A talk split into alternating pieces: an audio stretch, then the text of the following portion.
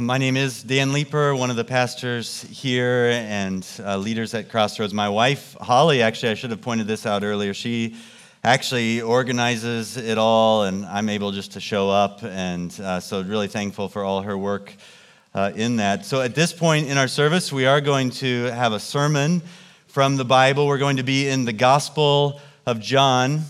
Uh, if you're using the Bible that's in the chairs in front of you, it's going to be on page 947. Uh, but I, would encourage you to follow along. It will be helpful, and, and everything that we're going to look at is going to be right here in this book of the Bible called the Gospel of John. And we're, we're looking at this question who is Jesus? That was, you, you heard the kids uh, answer this question. That's been our theme for Crossroads, is looking at some of the different stories in the Bible, answering that question who is Jesus? How would you answer it? If, if I asked you to stand up, I'm not going to, but I asked you to stand up in front of the church today and answer that question, who is Jesus? Or, or even just turn to someone seated next to you, tell them, who do you think Jesus is? Do you know how you would answer that question? Jesus is the most influential person to have ever lived on the face of this earth and, and the most controversial. He has shaped world history, and millions and millions of lives have been turned upside down when confronted with who is Jesus. And so it's important for us. You might be here today and say, I'm, I'm not sure. I don't normally come to church, or uh, it's been a, a, really long time. I think maybe he's a good man, a good prophet, a good teacher, um, some good principles that he taught. Uh, maybe you, you've been coming to church a long time and you would say, Jesus is my whole life. Jesus is everything. He's, you know, those millions that you talked about, I'm one of those. He's turned my life completely around. He's given me hope and joy and peace. He's, he's my Savior. I believe He came for me. Maybe you're somewhere in between. Maybe you've been at church a long time, all, all of your life, and you could answer some of the facts about Jesus some of the things like that the kids were saying that come from the Bible, and you could say you could say those, but yet you don't know him. You don't feel like you have any relationship with him. Those things haven't gripped your heart and, and really changed your life. And so you're just not really sure how you would answer that question who is Jesus? There, there are a lot of places in the Bible we could go to answer that question. The Bible talks a lot about Jesus. But I, what I want to do today is for us to look and see who did Jesus say that he is? There's in, in this book, John, there are seven different times where Jesus uses images, um, illustrations to describe who he is and what he came to do. And all of them start with these two words I am. And so he says, I am the bread of life. I am the light of the world. I am the gate. I am the good shepherd. I am the resurrection and the life. I am the way, the truth, and the life. I am the true vine.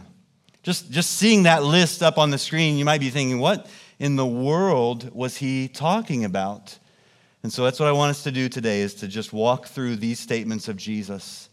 Who does Jesus say that he is. So, let's look first at John 6, beginning with this first one where he says, I am the bread of life. John 6, verse 35. He says, I am the bread of life, Jesus told them. No one who comes to me will ever be hungry, and no one who believes in me will ever be thirsty again. But as I told you, you've seen me and yet you do not believe.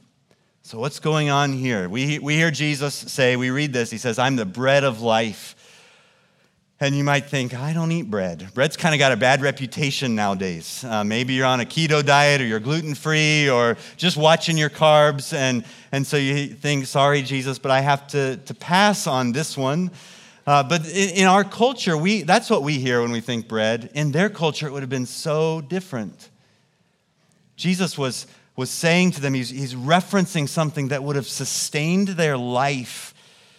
He's saying, so that you don't starve, you need food and drink in order to survive. They, they had just been hearing Jesus preach, And one of the famous miracles, if, if you were just to look back a little bit before this, where it says that Jesus fed 5,000, the feeding of the 5,000, where there was this huge crowd that was coming to hear him preach, and they didn't bring food. And so there's this story of this boy who had five loaves of bread and two fish, and Jesus multiplied it and fed the whole crowd. And then it says they came back the next day and they were looking for more. They were wanting more. And Jesus was, in essence, saying to them, You're not coming to me. You're not coming because of who I am. You're just coming because of what you can get from me. You're not looking for a sign of, of who I am. You're, you're just wanting your bellies to be full. And what he, was, what he was starting to say to them is that there's something deeper than food that you need. Don't you have deeper longings, deeper desires? Recognizing that there is more to life than just this, this temporal life? Saying, don't you feel, don't you feel like there's something deeper? Don't you still have greater hungers, even, even when you're full of food? Don't you have hungers that are even deeper than this? Jesus is saying, Come to me. He's not making this promise that if you follow Jesus, if you believe in Jesus, you'll, you'll just always have enough food to eat. No, he's, he's saying something much more important than that. He says, I'm the bread of life. And all, all of those deep hungers, those deep pains, those deep longings that we try to satisfy with things of this world can only be satisfied in Jesus. We try to fill that void with just making lots of money. Or we try to fill that void. What's my life? My life is my family. Or you, you say, My life is my work. My life is, is pleasure. If I just can have enough fun and pleasure, then, then that will satisfy me. But you've probably, maybe not some of the kids, but most of the adults in here, you've probably lived long enough to see those things don't ultimately satisfy. 2005. This is a famous quote of Tom Brady's uh, that, that when, he, when he was, I think he'd already won three Super Bowls. Uh, and he, he said, You know, I've, I've accomplished everything that I thought I could accomplish in football. I've made more money than I ever thought that I could at this sport, but I, I just have this sense that there's something more. And you can think of lots of other people. Uh, maybe you know someone who's very wealthy, but not happy because those things don't meet the deepest needs that we have. And Jesus here is saying, no, not, not just your side dish, not just that loaf of bread on the side. I am life. I'm the bread of life, and all that what you were made for, you can find that satisfaction in me. Turn over to John 8. We'll see this next one in John 8, verse 12. If you're using the church chair Bible there, it's page 950, just a couple pages over. Jesus spoke to them again, and he said, I am the light of the world. Anyone who follows me will never walk in the darkness, but will have the light of life. When you think of darkness, you think of uncertainty and unknowns. Uh, you, you, are not sure which way to go, or if you're going to stumble, and if you're going to fall. Uh, the Bible uses the, the image of darkness sometimes to describe that, that we need guidance. We need uh, someone to show us the way, to show us right from wrong. There's another way that the Bible describes darkness, and it's also as an illustration for evil, for our sin. Um, that, that it describes it as us being born bl- with blinders on our eyes and being in the kingdom or the domain of darkness. And, and Jesus here is saying, I am the light of this world. You want to know what's right? You want to know what's true. You want to have guidance for this life and just which way to go. And we're overwhelmed with all kinds of information. And everyone, it seems like today, is trying to tell us this is the right path, this is, this is the right way. Here, Jesus is saying, No, I am. I am the light of this world. Anyone who follows me won't walk in the darkness, but will have the light of life. That word life there is again, is there again. He's the bread of life satisfying those deepest needs, providing that eternal life that we need. He's the light of life. Just like in the physical world, the, the light of this world that we see, the sun, nothing here on this earth, life could not exist without the sun. And Jesus is saying, in, in a spiritual sense, I am the light of life. I am the way. I am the one who can show you what is right and wrong. And that light, when it shines into our life, also exposes the darkness in us.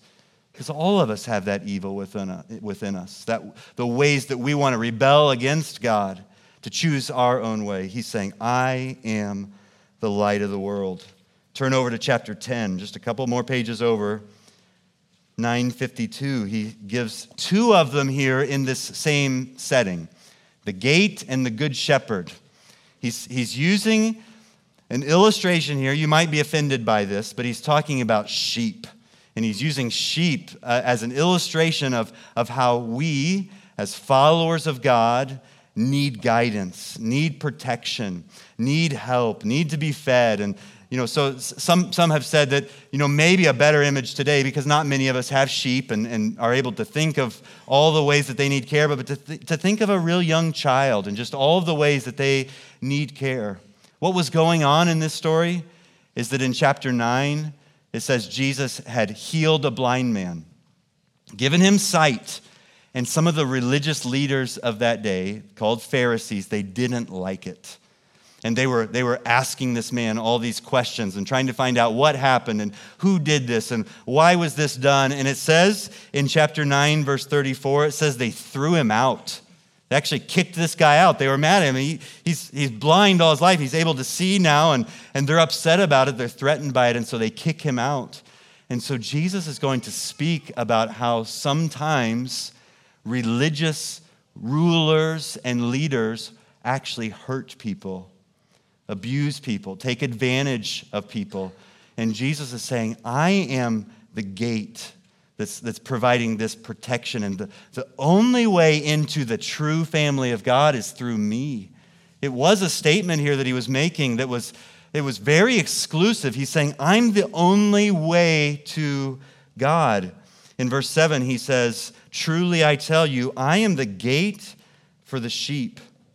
All who came before me are thieves and robbers, but the sheep didn't listen to them. I am the gate. If anyone enters by me, he will be saved and will come in and go out and find pasture. A thief comes only to steal and kill and destroy, but I have come so that they may have life and have it in abundance. So Jesus here is saying, there are other religious rulers who are like thieves and robbers. They just want to take advantage of you. They want to get from you. Uh, and Jesus is saying, no, the, the only way in is through me. But once you're in, once you're in that protection, in that people of God, listen to what he says now. He's, he's going to keep the metaphor going and switch it. In verse 11, he says, I am the good shepherd. And the good shepherd lays down his life for the sheep. Down in verse 14, he says it again I am the good shepherd. I know my own, and my own know me, just as the Father knows me, and I know the Father. I lay down my life for the sheep. Jesus is, is forecasting here. He's, he's saying there's, there's coming a day where what I have come to do, the way I've come to rescue and redeem people, to bring this life, this, this good news, is that I am coming to lay down my life for you. To live a perfect life to die on the cross to pay for your sins. That this shepherd, the way that he's bringing us into God's family, bringing us into peace with God, is that he, he laid down his life for us. Go to, over to chapter 11. These are just starting to pile up as Jesus keeps saying all of these I am statements. This is page 954, chapter 11, verse 25. Jesus says, I am the resurrection and the life. The one who believes in me, even if he dies, will live. Everyone who lives and believes in me will never die. Now, he's just said two things that even when you die, you will live and you'll never die. What, what he is saying is, is that there's not going to be, when, when your death comes, that is not the end. That's not separation. Hebrews says it is appointed to every person once to die, and then after this, the judgment. We don't like to think about this, but there, this is a fact that none of us will be able to escape. There is coming a day when we will die, and Jesus is speaking into that as well. And what he says is, I am resurrection. I am life. He, w- he was in the middle of a circumstance where a family was grieving. A man named Lazarus, he did eventually die. And in this story, Jesus raises him to life. But first, he's talking to Lazarus' sister, Martha. And he says to her in verse 24, or verse 23, Your brother will rise again, Jesus told her. And Martha says, I know that he will rise again in the resurrection at the last day. So she's, she's knowing her Bible and theology and saying, I know there's going to be a future day of resurrection and, and life after death. And Jesus says to her, I am resurrection. I am the life. This is how you can know that you can even face death and know that I am with you and know that I will raise you to life. It's that if he uses this same call, the call to all of these is believe in me, trust in me. He says, The one who believes in me, even if he dies, will live. So there's a promise here of eternal life after this one. He's with his disciples after this 957 on that page number, chapter 14. If you're just in your Bible, go over, keep going to where it says the big number 14, John 14, the little number 6. So, because now, if you know the story of Jesus, he did die. He died on the cross, then he rose again, but this is right before that. He's with his followers. There are, there are some followers of Jesus, disciples who had abandoned the rest of their lives and, and said, Okay, Jesus, I'm, I'm walking away from everything else. I'm going to follow you. And they thought, This is the time when Jesus is going to, to make all things right. And now Jesus is preparing them. No, actually, I'm going to lay down my life for you. I'm going to die. I'm, I'm going to the Father. So in, in verse 1 of chapter 14, Jesus says, Don't let your heart be troubled. Believe in God. Believe also in me. In my Father's house are many rooms. If not, I would have told you. I'm going away to prepare a place for you. If I go away and prepare a place for you, I will come again and take you to myself. You know the way to where I am going. And then one of his disciples, Thomas, said, We don't know where you're going. How can we know the way? And Jesus, in his patience, is reminding them of some of these things that he's already told them. He says, I am the way. That, that's, that illustration that he's using is I'm the gate, I'm the way, I'm the door into the family of God. He says, I am the way to God. It's through me. He says, I am the truth. Just like he's the light of the world, he's the one that can show right from wrong and, and truth from error, good from evil. Jesus is the truth. And then he says, I am the life. He's already said that as well. He's the resurrection and the life. He's the bread of life. He, he is how we can have eternal life. It's through him. And so then he says it to his followers again, reminding them this is, you want to know how to go, to go to heaven, how to be with God? It's me. He says to them, I am that way, that truth, that life. No one comes to the Father except through me. And he's going to keep preparing them then. What will life be like here on this earth without him? So there's one more that we're going to look at where he says, I am the true vine.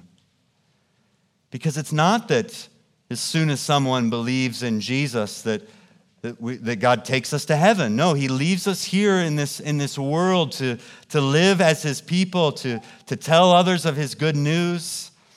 And so, how do we live here in this life? He uses an illustration of a vine and branches. And it's clear to us that a branch, you take a branch off of a tree and you leave it there, it's eventually going to wither and die. And this is what Jesus is saying. It's important for us to stay connected to Him, to remain in Him, to, to be dependent on Him, that we still need Him, need Him for life. So, verse 1 of, of chapter 15, he says, I am the true vine. In verse 4, he continues it again. He says, Remain in me, and I in you. Just as a branch is unable to produce fruit by itself unless it remains on the vine, neither can you unless you remain in me. I am the vine, you are the branches. So, once again, here, Jesus is saying we desperately need him for life itself. He says, Without me, you can do nothing, in verse 5. This is how desperate we are. This is how much we need Jesus. This is why it doesn't actually work to, to hear all of this and think Jesus is just a good teacher, a good, moral, holy man who, who taught good principles. If I came here today and I stood up in front of you and, and I wasn't talking about Jesus, I was talking about me, and I said, I'm the bread of life. Come to me. Believe in me. I'm the light of this world. I'm, I'm the only way to God is through me. I'm the resurrection and the life. What are you thinking? You're thinking, get away from this guy.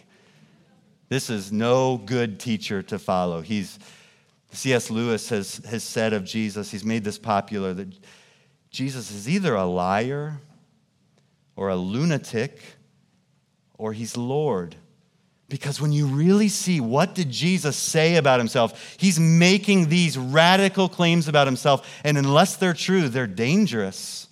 And so we have to, to wrestle with is this true of Jesus? Even the way that they responded, as Jesus said, I'm the bread of life, you go to the end of John 6, you could look there later, it says lots of people stopped following him.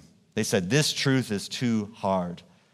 After he says, I'm the light of the world, they're, they're arguing with him about on whose authority are you saying this? And, and the, the conversation goes to Abraham, and Jesus says to them, Before Abraham was, I am. And it says they picked up stones to kill him. In chapter 10, when he says, I'm, I'm the only way to God and I'm the good shepherd, I lay down my life for the sheep, he goes on and he says, I and my Father are one. And it says again, they picked up stones to kill him. And Jesus says, For what good work are you stoning me? And they say, We're not stoning you for your good works, because, but because you, being a man, make yourself God. That's John 10 33. John 11, when he says, I'm the resurrection and the life, and he raises Lazarus to the dead, it says, from that moment on, they sought to kill him. These words, these claims that Jesus was making in his day, everyone who heard it knew this man is claiming to be the God of this universe. And so, how do we respond to this? We also wrestle with this question. As I hear Jesus, I can't stay neutral. I, it's not, he's not someone that you can just add to your already full life, You're already um, prosperous, happy life. Let me add on Jesus as well. Or let me just add him on as, as a, an extra help, an extra way, just in case. No, Jesus is saying, I am the only way to life. And this is good news. This, there's, there's many, many in this room, many of you have experienced this, the way that Jesus then turns our life around and gives us hope and joy and peace. But we have to wrestle with the, the call that Jesus makes on us, where he says, Come to me, believe in me. Here's the good news Jesus came into this world to rescue, he lived a perfect life, died on the cross to pay for our sins. His body was buried in the ground. Three days later, he rose from the dead. He's in heaven now, preparing a place for you and me. One day, he will come again as the eternal king. This is what the kids were saying, and he will turn every wrong thing right. This is good news. And the call for us is to say, Yes, Jesus, I'm trusting in you. Let me pray for us right now.